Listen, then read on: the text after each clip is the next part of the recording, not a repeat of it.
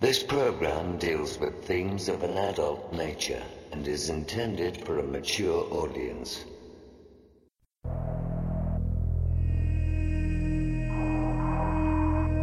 The very word secrecy is repugnant in a free and open society.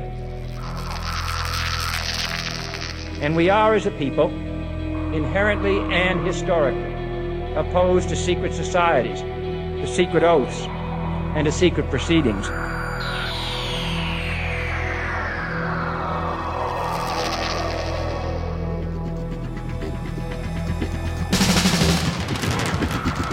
Our differences worldwide would vanish if we were facing an alien threat from outside this world. We must guard against the military-industrial complex. You want answers? I think I'm entitled. You want answers? I want the truth! You can't handle the truth! The questions you always had. The answers you were never given. The place to seek the truth. Welcome to Veritas.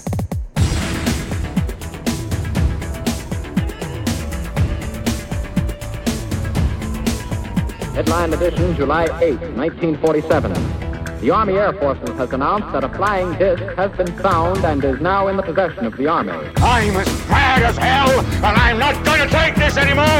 The power they took from the people will return to the people. The Matrix is everywhere. It is all around us. It is the world that has been pulled over your eyes to blind you from the truth. Shall I tell you what I find beautiful about you? You are at your very best when things are worse. Sooner or later, though, you always have to wake up. Be skeptical, but don't close your mind.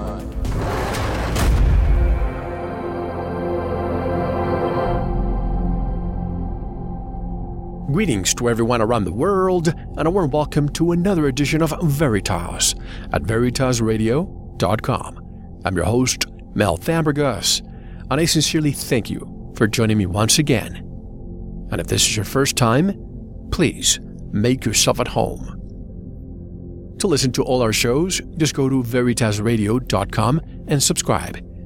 You'll have access to all our seasons going back to 2008, and you'll receive your login immediately. And have you listened to Sanitas Radio yet? It can improve and maybe even save your life, or that of a loved one. You won't want to miss it. That's if you want to take control of your life. Go to SanitasRadio.com to listen and subscribe. And don't forget, you can purchase MMS directly from us, as well as our futuristic metal-cased USB drives with all our seasons and bonus material. Just visit the Veritas store. And to get in touch with us, for member support, media inquiries, you want to be a guest or are a whistleblower, there's a link for you by clicking on the contact button of our website at VeritasRadio.com. And tonight we discuss the present and the future with scientist, best-selling author, and futurist Dr. David Brin, right now on Veritas. David Brin, Ph.D., is a scientist and best-selling author whose future-oriented novels include The Postman and Earth. His Uplift Bay's Hugo Award winners include Startide Rising and The Uplift War. The Postman inspired a major film in 1998. Brin is also known as a leading commentator on modern technological trends. His nonfiction book, The Transparent Society, won the Freedom of Speech Award of the American Library Association. Brin's newest novel, Existence, explores the ultimate question. Billions of planets may be ripe for life, even intelligence. So, where's everybody? And we have a more comprehensive bio at our website. And to learn more about Dr. David Brin and his work, visit his website at davidbrin.com. And directly from San Diego, California, I would like to welcome, and it's a privilege to introduce, Dr. David Brin to Veritas. Hello, Dr. Brin, and welcome to Veritas. I am so proud to be welcomed on Veritas. It's a wonderful, wonderful program. Thank you. It's my pleasure. May I call you David? Absolutely. And I'll refer to you as Mel. Please do. I have the latest book here in front of me, Existence. And although it's a novel, and we discussed this before the show, a lot of information that we see here could be applied to our own existence. And that's why we are calling this show Existence. Do all civilizations make the same fatal mistakes? Do they, David? Well, for about 30 years, I've been engaged in what's called SETI, or the search for extraterrestrial intelligence. It's in both in my fiction and in, as a scientist, as an astronomer. And it is, of course, the big question. Are we alone in this fantastic, huge cosmos, a galaxy that contains about 500 billion stars, and there are about 500 billion galaxies? I mean, the size of the cosmos and the number of places where life might evolve is mind-blowing. So the idea that we would be alone, well, that's an awful big waste of space. So the question then becomes, why don't we see any signs of advanced civilizations? In theory, human beings in just 1,000 years are going to be building fantastic constructions around other stars, things that might be called Dyson spheres, D-Y-S-O-N, Dyson spheres, which might enclose an entire star and use all of its sunlight. Why do we see no signs that anybody else has done this sort of thing before? Why do the radio searches across our sky hear none of the leakage of the radio and television or advanced communication systems of other aliens? Why do we not see any beacons from those advanced life forms that would be greeting us and helping us across our own adolescence? This is not to say that they're not out there.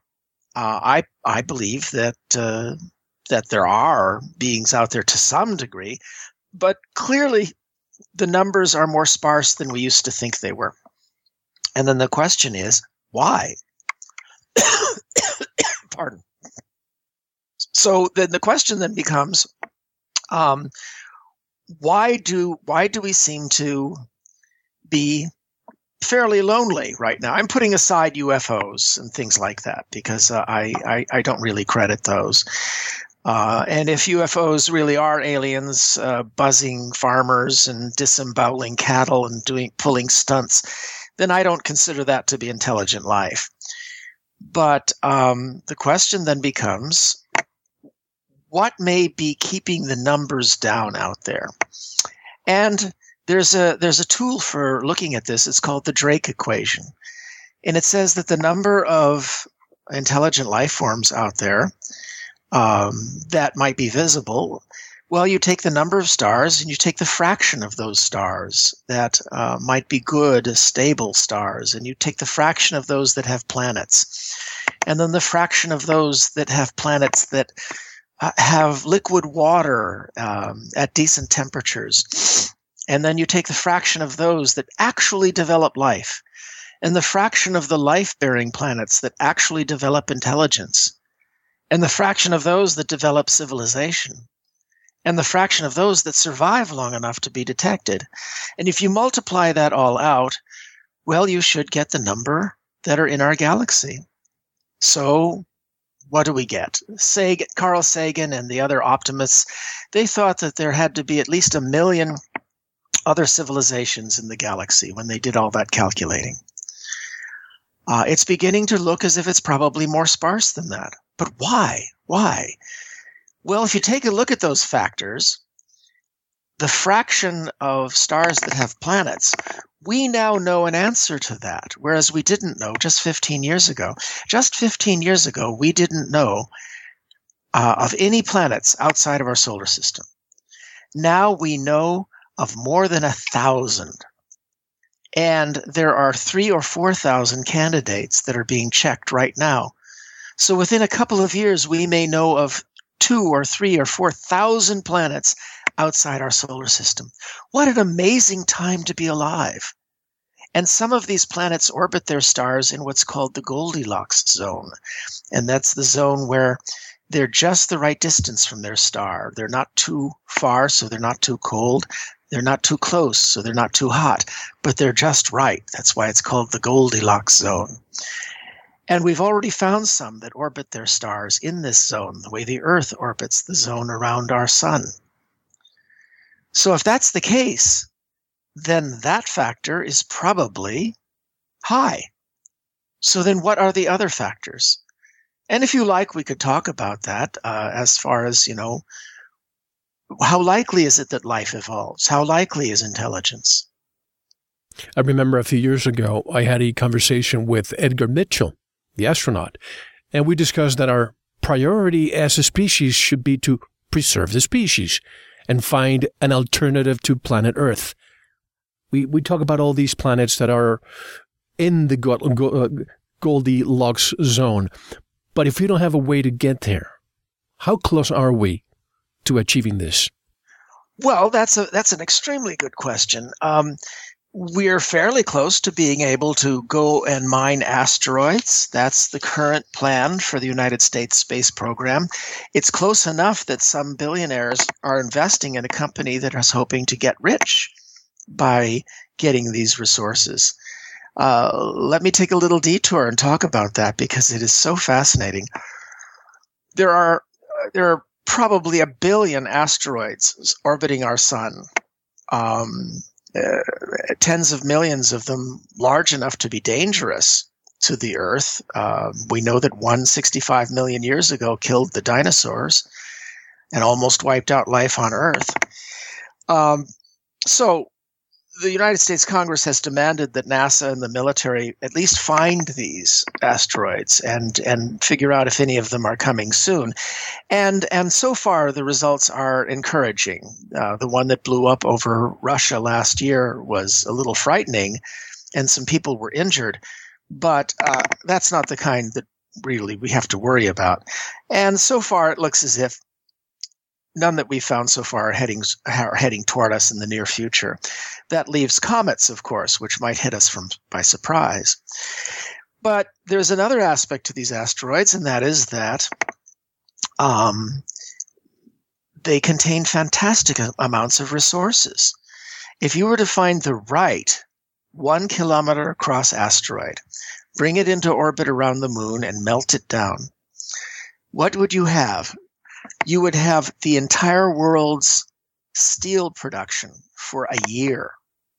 You'd have the entire world's gold and silver production for 100 years, and the world's platinum group elements for 1,000 years, 1,000 times the platinum and other rare earths and things like that that we pull out of our mines every single year. Well, that's an awful lot of wealth. And of course, if you brought it home, platinum and gold prices would drop. So you can't actually calculate it simply how rich you'd be, but you'd get pretty darn rich. But the real wealth is using these resources in space, where we could make beautiful spinning colonies, like in the movie Elysium, only one hopes much nicer and not ruled by terrible oligarchs. Hopefully, yeah. But we could make Elysium-type structures by the hundreds, by the thousands. And I'm not saying we could make this tomorrow, but within across the next 100 years, all the physics is there, all the engineering calculations are there. We could do it if we wanted to, and the result would be that we would be so rich that we could stop tearing into the Earth with our mines and our drills and turn the Earth into a park. We would be so rich. And that's what those billionaires who are behind the Planetary Resources Company, that's what they're trying to do, that they want to get rich by finding all these things and making us all rich. Others want to go to the moon, which I think in the near future at least is a waste of time, because the moon in the near 20, 30, 40-year period is really of no use to humanity. The asteroids might be. But then after that 20, 30, 40-year period, then we're talking about Mars. And my colleague, the great science fiction author Kim Stanley Robinson, he has a series of novels called Red Mars, Green Mars, Blue Mars that is truly fabulous, if you like science fiction, this is science fiction for grown-ups. It takes you to across the span of several thousand years as we terraform Mars. And this is the activity that that the great Elon Musk would like us to do. He's the Edison of our time, the man behind the Tesla electric car, sure. The SpaceX space launch system that's revolutionizing our ability and access to space.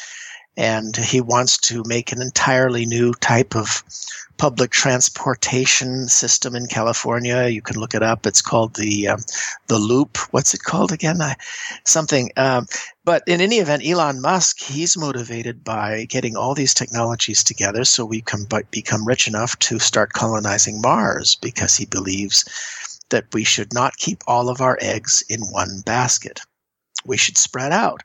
Because then if something bad happens to the Earth, then the people of Earth can call for help from the people in the space colonies.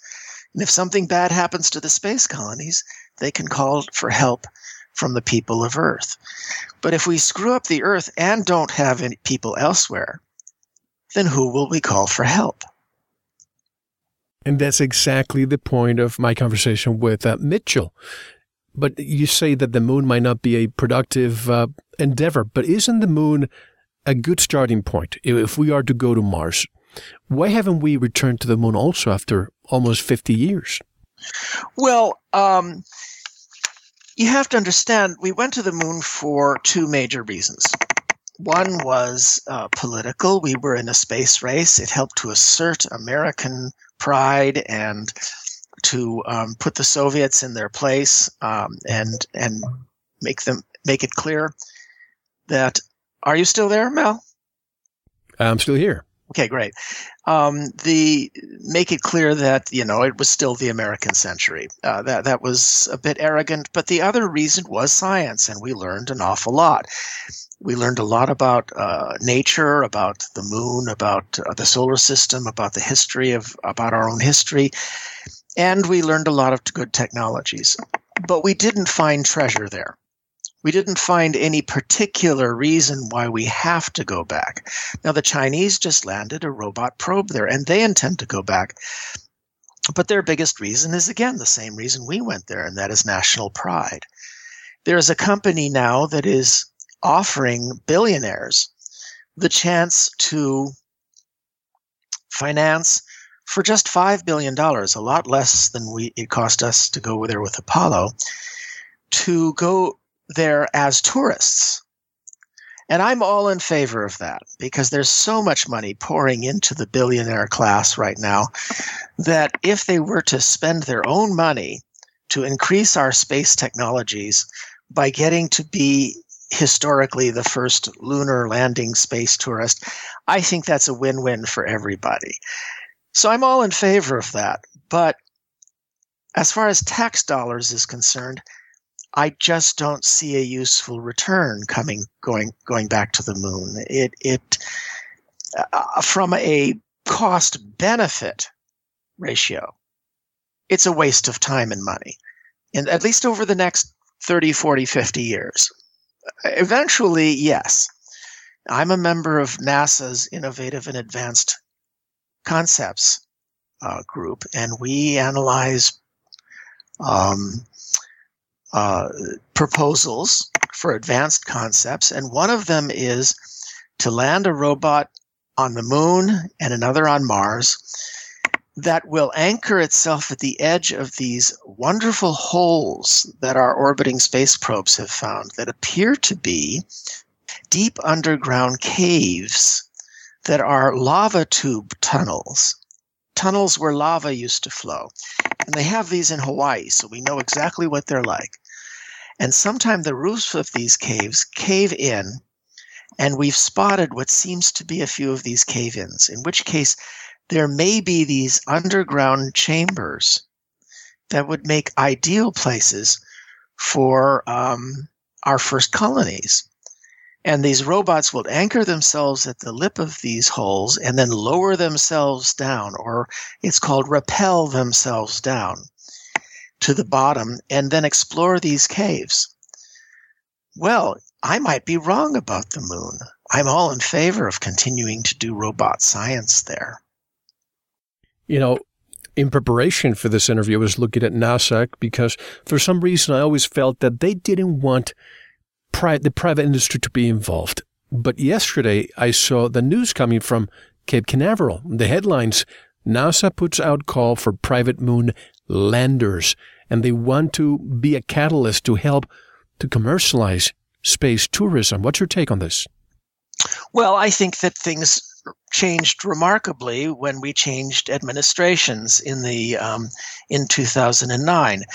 Until that point, the administration had spoken a lot about wanting to privatize, but had done nothing.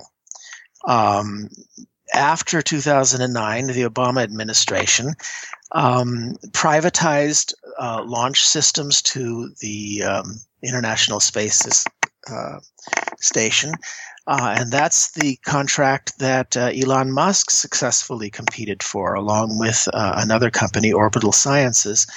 And so now NASA simply hires them to efficiently deliver cargo to the ISS.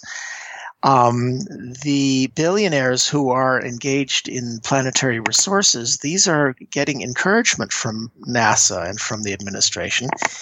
And it's almost a partnership because NASA's goal now is to handle the astronaut side of exploring the asteroids. And the billionaires in planetary resources, they're going to do the surveying, the robotic surveying of these asteroids. And we might all share in the profits and the benefits. I'm not saying that this will happen, but there's a lot of good science fiction out there. You know, of course, 90% of science fiction is trash, but 90% of any art form is trash. But there's some very, very good science fiction out there that is about these exploration efforts in the solar system. I mentioned Kim Stanley Robinson's wonderful Mars series. And Ben Bova, B-O-V-A, has a number about exploring and settling the moon. My own novel, Heart of the Comet, is about the colonization of comets. And my novel Existence explores the asteroid belt. So there are some wonderful ways that listeners can learn more about this sort of thing. A great site is online is called Science 2.0, and of course, Discover Magazine is a wonderful way to start getting up a little on all the wonderful changes and some of the changes that are coming in this next century that are kind of frightening.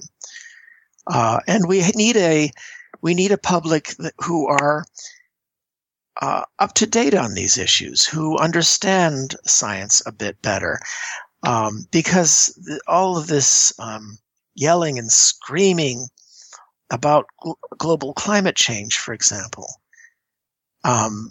all heat and no light that's going on out there. And if you're actually a fairly well-educated American, well, the best magazine out there is Scientific American. But there was a very interesting survey that came out last year, and the news media didn't know what to do with it.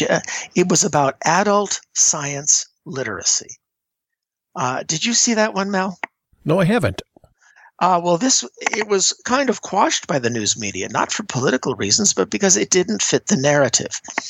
The narrative is that Americans are stupid, that our schools are terrible, and that we are behind everybody, and that everything's falling apart. It's an insane narrative. It doesn't mesh with reality on any level, but it fits the current American mood, you see. Because the United States is right now in the third phase of the American Civil War. And so we're not in problem-solving mode. We're not in negotiating mode. We're not in the mood for anything optimistic. Well, you know, we hear about all these international surveys that shows our kids, our graduating high school seniors, are stupid at math. They don't know any history. They don't know any science. And these international tests, they measure memorized knowledge. And kids all over the world are beaten by their parents, so they study and cram hard and they memorize. They memorize facts. They memorize procedures for these tests that terrorize the high school students all over the world, but not in the United States. If the kids who are afraid of our SAT tests, they don't know fear. Because you have a wide variety of colleges you can get into, and if you miss one, you get into another. And so our teenagers have much less tension. They memorize less, and naturally, as a result, they don't do well on these tests. But meanwhile, our teenagers in high school, they argue. They read the text that they were sent home to read that night. But instead of memorizing the chapter, they marshal their arguments for the inevitable class discussion the next day. And so what they're doing is they're not learning anything, but they're learning the skills of argumentation. And that's why Americans, the last industry the Americans will dominate is lawyers, because we're fantastic arguers. But here's what happens when they go to college. Too many lawyers. Too many, but you know, it may be our role in the world. What happens is the kids go to college, and then a funny thing happens. There's a part of the brain that only really kicks in your 20s, and that's called the prefrontal lobes. Teenagers don't really have them kicked in yet. That's why teenagers are so bad at paying attention to the consequences of their actions, because these prefrontal lobes are what we use to look ahead, to imagine the consequences of our actions, or to imagine that we are other people. And they kick in while we're in college. And so in college, you wind up actually paying attention in class and learning a thing or two. And this leads to the result that one country had by far the best adult science literacy. And do you know what that country was? Which one? It was the United States of America. By far the highest adult science literacy. Canada was in second place with half as high a score. Now, it was an abysmal, terrible score of 20%. Americans are scientifically dumb. But 20% was twice as good as number two. Why? How could that be if our kids graduate from high school and don't know anything? Because it measured adult science literacy. And that includes millions upon millions of college graduates who had to, because of the American university system and its breadth requirements, even if you're an English major or a history major or an arts major, you have to take 3 or 4 science classes in college. And that's not the case overseas. In Europe, in Asia, when you go to college at age 18, you specialize, and you don't. If you go into arts or something, you never have to take another science class again. So it's a very, very simple reason why the United States scored so much better in one category. And of course, it's not enough, because scientifically we are very stupid. Or this whole climate change thing would have, we would have settled this argument long ago. We were mentioning attorneys. Why is it then, and I'm glad I'm speaking with you, David, because we can discuss so many areas, but 43% of our Congress is composed of attorneys and 60% of the Senate. Why don't we see more scientists, perhaps small business owners, other minds? Why do we see so many attorneys representing us? Well, it's because they have that ambition to do this. They have the ambition to get into the law, and of course, Congress's job is to pass laws. And therefore, lawyers know a thing or two about that. I don't mind lawyers being the largest group, but I do mind them being a majority. I think it's terrible how few scientifically trained people there are in Congress.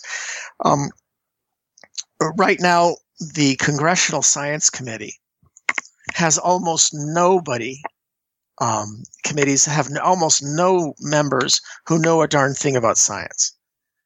The House of Representatives Science Committee especially is dominated by individuals who almost no science and seem to be proud to make that very clear with everything they say.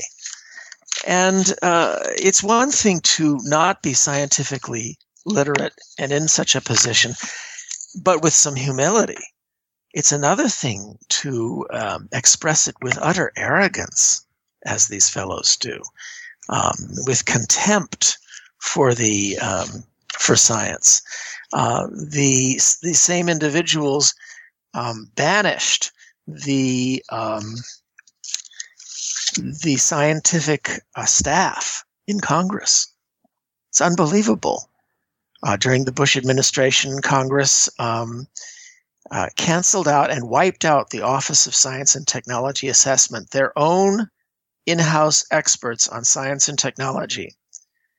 They booted them out the door and canceled the OTSA because it was very inconvenient to them. It said things that were sometimes, shall we say, different than the narrative of that they wanted to pursue. So this is depressing, and especially since we are the country with the highest adult science literacy, then why are we insisting on lobotomizing ourselves? I find this quite depressing. And I can see the legislation part and the experience with law. But what about precedents? 26 out of 44 presidents were lawyers. That's close to 60%. If you drop an attorney in a chaotic situation and all they know is law, really, what is their expertise in solving the problem? Well, science fiction has a great metaphor for this, and that is the Golgafrincham bee arc. A few of your listeners out there are jumping up and down and yelling, "Yeah, right, friend, tell them." There's a famous humorous science fiction series called The Hitchhiker's Guide to the Galaxy by Douglas Adams, and it was turned into it was first a radio show, then a novel, then a couple movies. And in The Hitchhiker's Guide to the Galaxy, there's a story of this planet Golgafrincham, which was really starting to have some real problems. And so the scientists announced that there was this terrible crisis coming, a giant space goat or something like that was going to eat the planet.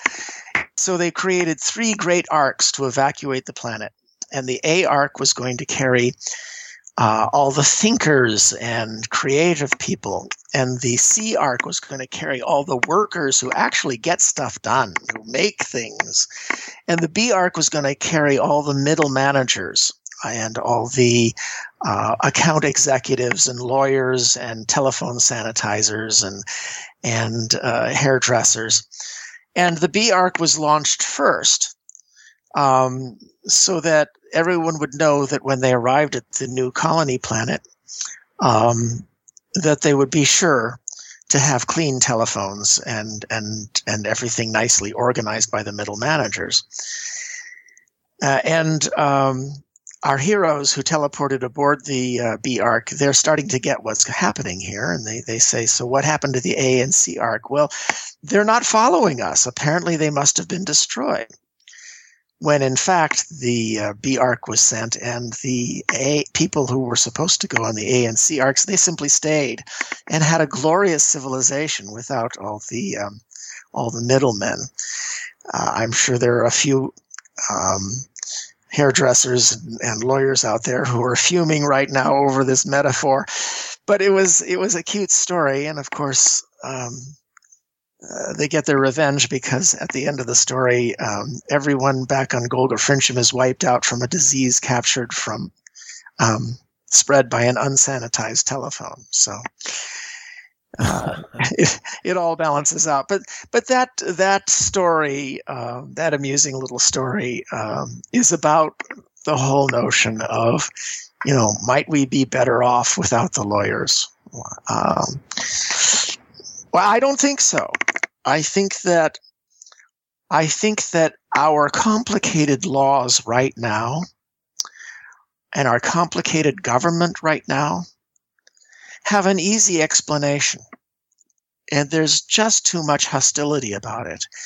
Yes, all the complexity is extremely frustrating and irritating. But you know, you'd have to step back and look at what we're doing. We're cavemen. Genetically, we're no different than cavemen. And we grow up, we're unmodified, we're very little above grunting. And if you look at at boys on a playground when they're 10 years old, you can well understand William Golding's book, The Lord of the Flies. We're just, three full meals away from chaos. And yet, what are these cavemen trying to do? We're trying to actually create a civilization that is filled with light and justice, and minimizes the pain and ensures that every child can grow up and compete and accomplish what they can. Well, no other civilization ever had such a dream. They would have laughed at the amazing arrogance of thinking that we could do such a thing. And yet, by believing we can, we've come a long way. We've come a long way on this. Do you know that right now, at this moment, 4/5 of the world's children live in homes where they can turn on a light bulb, where some kind of refrigeration keeps the food, and they have enough food? It may be poverty level food, but they have enough every day. They have sanitation, and they have books, and they go to school. 4/5 of the children on this planet. And it is horrific that 1/5 don't have that.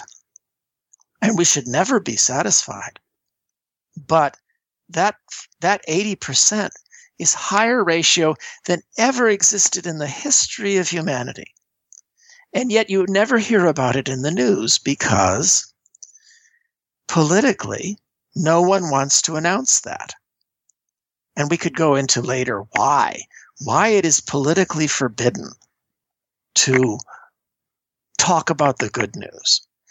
But for now, just let me complete my point, and that is that we're trying to make a civilization of justice, and we don't know how. 100, 200 years from now, when our great-great-grandchildren are living in Star Trek, they'll understand the science of human nature, and we'll be able to have a nice, trim government, narrowed down to its essentials, and in such a rich civilization, we'll know what we're doing, but we don't know what we're doing, and that's why the laws are so complex. That's why the government is so complex, because we're trying to do what no other generation ever thought possible, and that's actually make it all work, and we don't know how. So our laws consist of Band-Aids on Band-Aids on Band-Aids on Band-Aids. And that's really why it's so complex. It's not evil. Well, a lot of it is evil. I'm thinking of the notion of, as a child thinking, I hope that one day, if and when we visit another planet, wouldn't it be strange to come to that planet and find out that they're divided by countries, they're divided by languages, they're divided by religions? Wouldn't that be a thing of the past? Well, as we speak, English is becoming more and more the world language. I was just at a European Union meeting in Lithuania a month ago, and I had been to one 10 years earlier, and they were still trying to do translation with French and German and all of that. This year, absolutely none. No one was even trying to speak anything but English. On the other hand, more actual human beings speak Mandarin Chinese as their native language than any other language. So, you know, some science fiction stories portray a future in which everybody speaks Anglese or Chinese, you know, a combination of Chinese and English. I don't really see it because they're so different. It's going to be hard to blend them, but still, you know, we're heading toward that sort of thing. And it poses a very vexing problem for Americans. For the last 70 years, we've had on this planet a world government of a sort that's been called Pax Americana, in the American peace. And this is what happens when one empire is strong enough to maintain the peace. And there was the Pax Alexandrine, when Alexander's Hellenistic age. There was the Pax Romana of the Roman Empire, Pax Sinica, the Chinese Empire. Pax Britannica was the preceding one, where the British Empire maintained the world's peace. And when you have something like this, it's better in one way, and that is that cities aren't burning to the ground. Sure, colonialism had many evil aspects, but at least cities weren't burning to the ground. And today, we hear a lot about violence around the world, and we should try to address it. It should bother us terribly, but levels of actual per capita violence around the world have been plummeting every decade since 1945. And this is proved in Steven Pinker's book, The Better Angels of Our Nature. That's Steven Pinker, P-I-N-K-E-R. But our tolerance for violence is going down, as it should. So as violence is decreasing all around the world, our acceptance of it is going down, so we still think we're in a terribly violent time. And that's as it should be. You know, we should never be satisfied. We should always be pushing forward and always demanding higher standards. But the American peace, Pax Americana, has done more than just keep the peace so that we could trade with each other.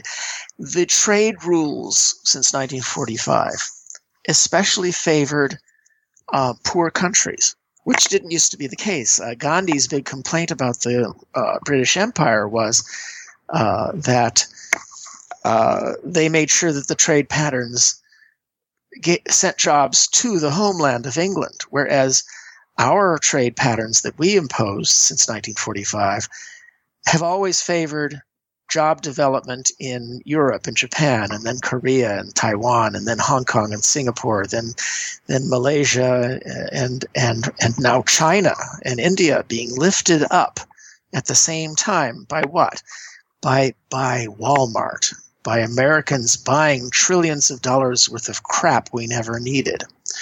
And the jobs that this creates, those jobs have resulted in 4/5 of the kids coming home, being able to turn on a light bulb and study their school books. I'm not saying it's all good. I'm not saying it's great. I'm not saying that these factory conditions overseas are good. I'm not saying anything of that sort.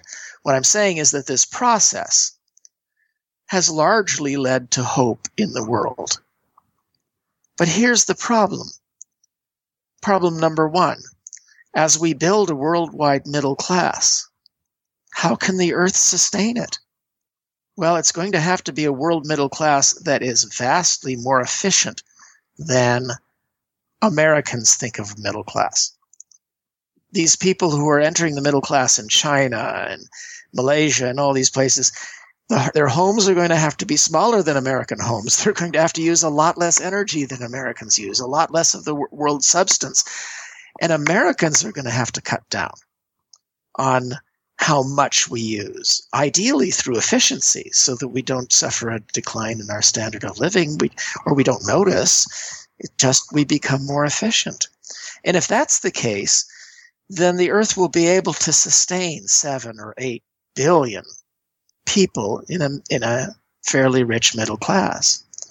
If it's sustainable middle class, like in Japan, like in Holland, God help us if the entire world expects to have houses and energy use the way Americans got used to it, because the Earth would not be able to sustain it. Well, I'm glad you're referring to this topic, talking about the economy. And I think a huge part of this is planned obsolescence. And also add to that Edward Bernays type of propaganda. Unless you buy the new car, you're nobody. Unless you buy the new clothes or the new gadget, that's what keeps the economy going in a very artificial way.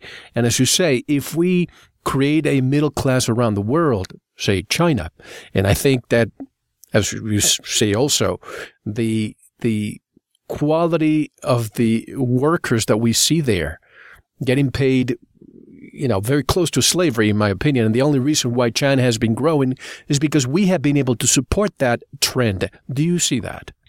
Well, look, you have to follow the textile mills. You might have seen a movie once called The Heat of the Night with Sidney Poitier. Yeah, well, that movie was about a period in the 60s when the textile mills making clothes were moving from the north to the south of the United States. And they were moving because the nasty, rapacious owners of the factories didn't want unions. Well, all right. So they moved to the south. And then you had the movie Norma Ray in the 70s, which was about unionizing in the American South. Sally Field. So then let's follow the movies. The textile mills moved to Japan and very quickly got unionized. So then they moved to Taiwan and South Korea and Singapore. But they quickly got unionized within 10 years. So they moved on, and for a long time, a good 20 years, they were in China.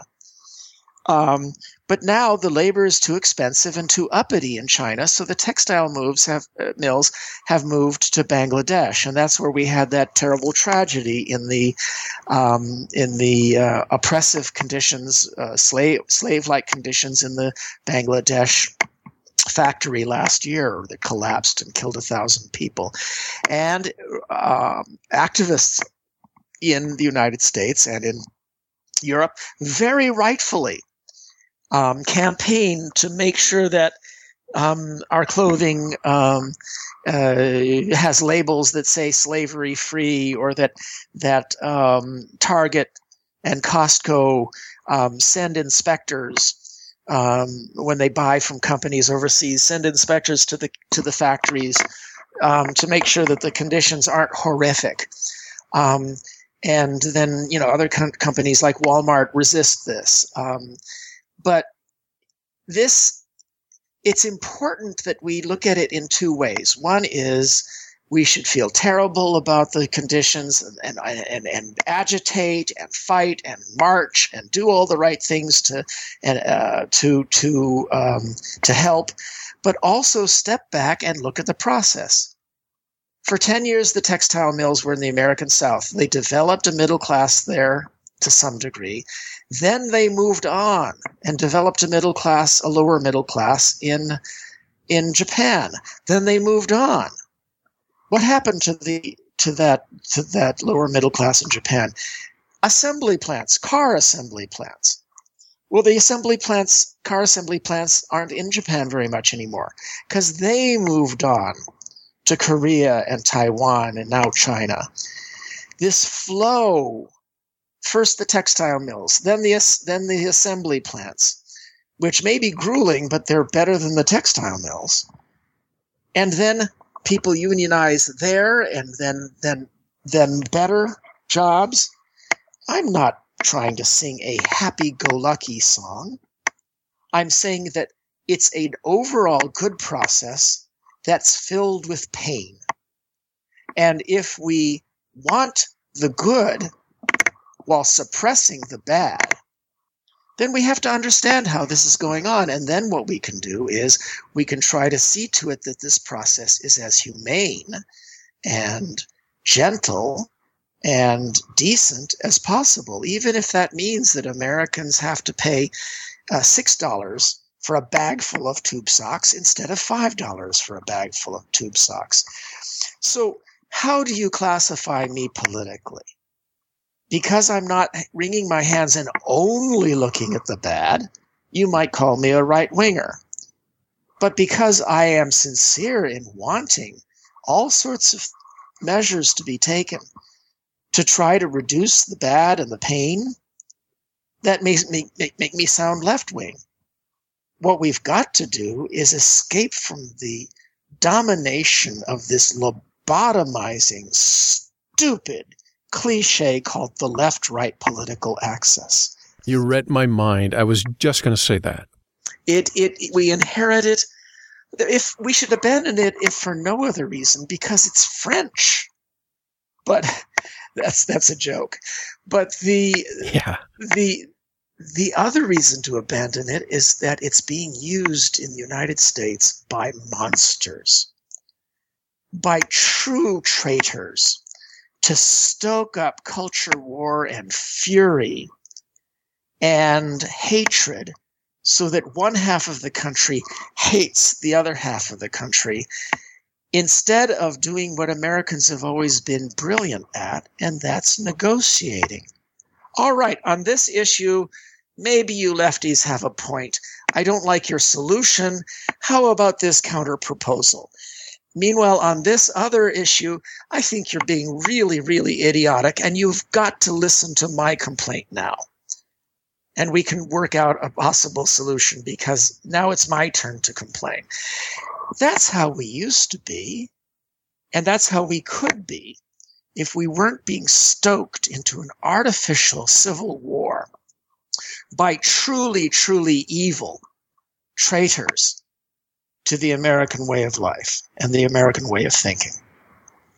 Isn't that the goal, to keep us divided? And that's why we have the left-right paradigm, the illusion of electing a leader that's probably selected for us, but that's a different topic. But, you know, we're talking about China now.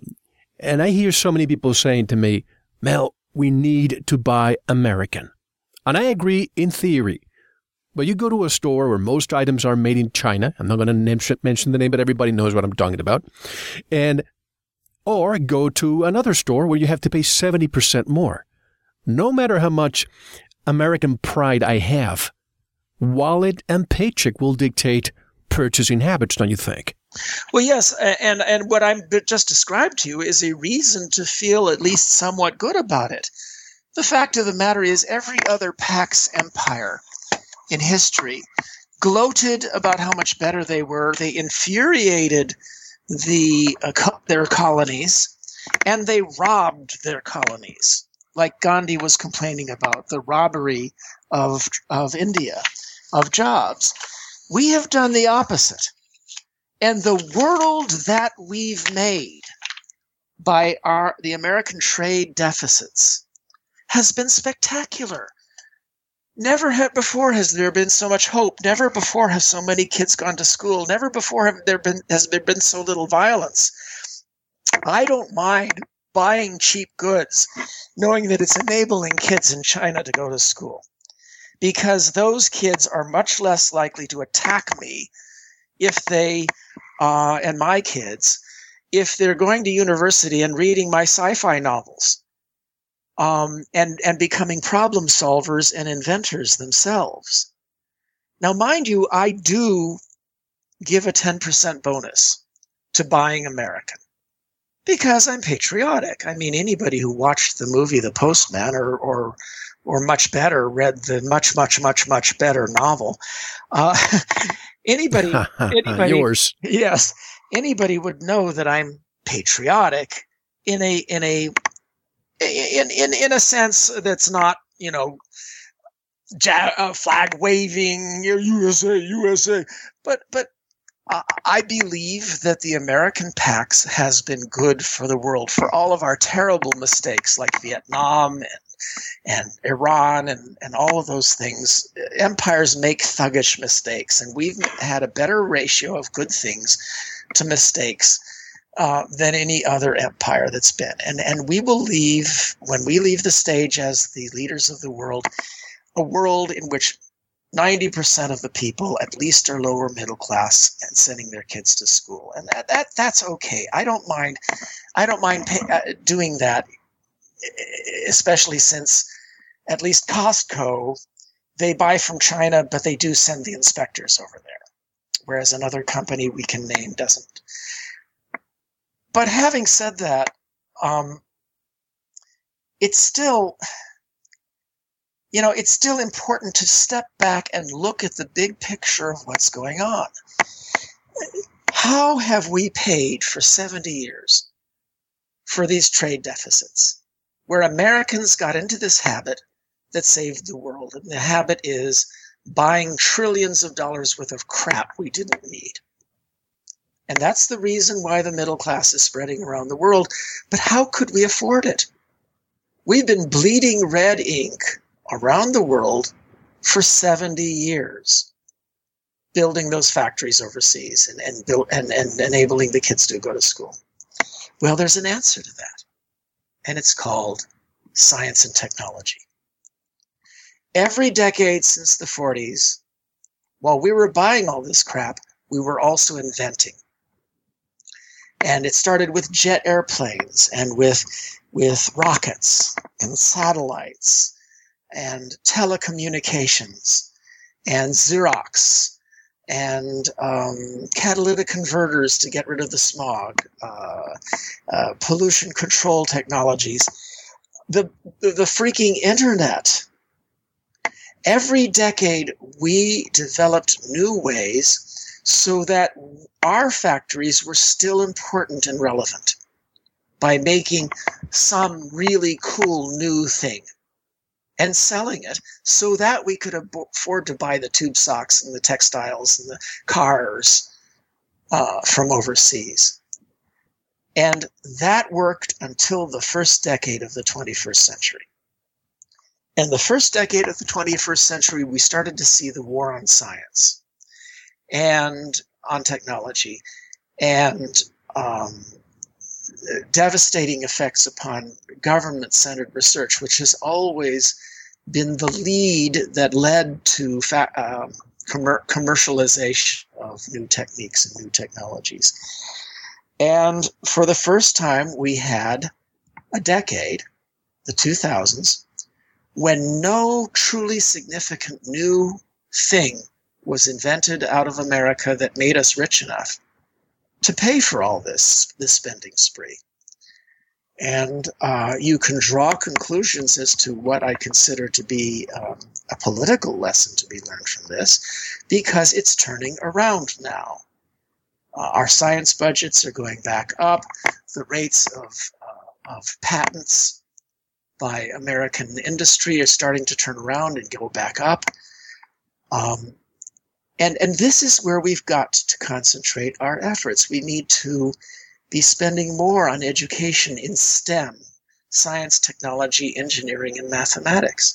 And one exciting thing that's happening is a true American genius named Dean Kamen, Kamen. He started the first robotics league. You've got to look it up. Something like 5 or 10% of the high schools in America now have FIRST robotics teams in which the kids gather every January 1st to find out what the new challenge is, and then they spend 3 months designing and building a robot that they take to competitions to engage in one could call it robot wars, but actually they're not supposed to hurt each other's robots. It's picking up balls and tossing them through hoops and throwing frisbees and doing amazing things with these robots. And it's not just for the nerds. Lots of the kids on campus who know no nerdy stuff at all get engaged in the organizational aspects, the marketing aspects. About 50% of the kids who engage on these high school teams are not science geeks at all. But it's huge fun. And on my kids' high school campus, the robotics guys in their T-shirts and their sweaters walking around, they're the ones who get the shouts and the thumbs up more than any of the sports teams. And this is the kind of thing, and they need mentors. So any of you geeks out there who might find a high school near you, you could volunteer as a mentor and help them to get their first robotics team started. Another really big sign of hope is the maker movement. Make magazine, M-A-K-E, wonderful magazine for people who just want to do it themselves. It's the leader of the whole DIY movement, although there are other magazines as well. And as a result of this maker movement, you're getting a burgeoning of this age of amateurs that more and more, it started with retirees, but now more and more people with regular jobs are spending a couple of evenings a week and their weekends making stuff and forming a club to refurbish some old things or do amateur science or to build this and that wonderful thing. It's returning to our roots as a nation of tinkerers. And if you look up David Brin and the word tinkerers, you'll find my graphic novel about this. And in many American cities, there are now maker centers where you can go and for very little money rent a workbench and have access to all the fabulous machines they have now for milling or cast molding or injection molding the plastic and making a prototype for your invention so that you can go and get it picked up and made into a product. And this, it's not just the turnaround and improvement in government research that's making this decade better in this regard. It's this whole movement of saying, screw the government. We're going to innovate ourselves. And to that, I say, right on, right on. And we have to take our one and only intermission, but this is turning into a very great conversation, solution-oriented. That's exactly what I went for segment two. But I'm just thinking of the 1980s. I remember working at a Fortune 500 company in the 80s when the personal computer came along, and a large portion of the workforce was deployed somewhere else.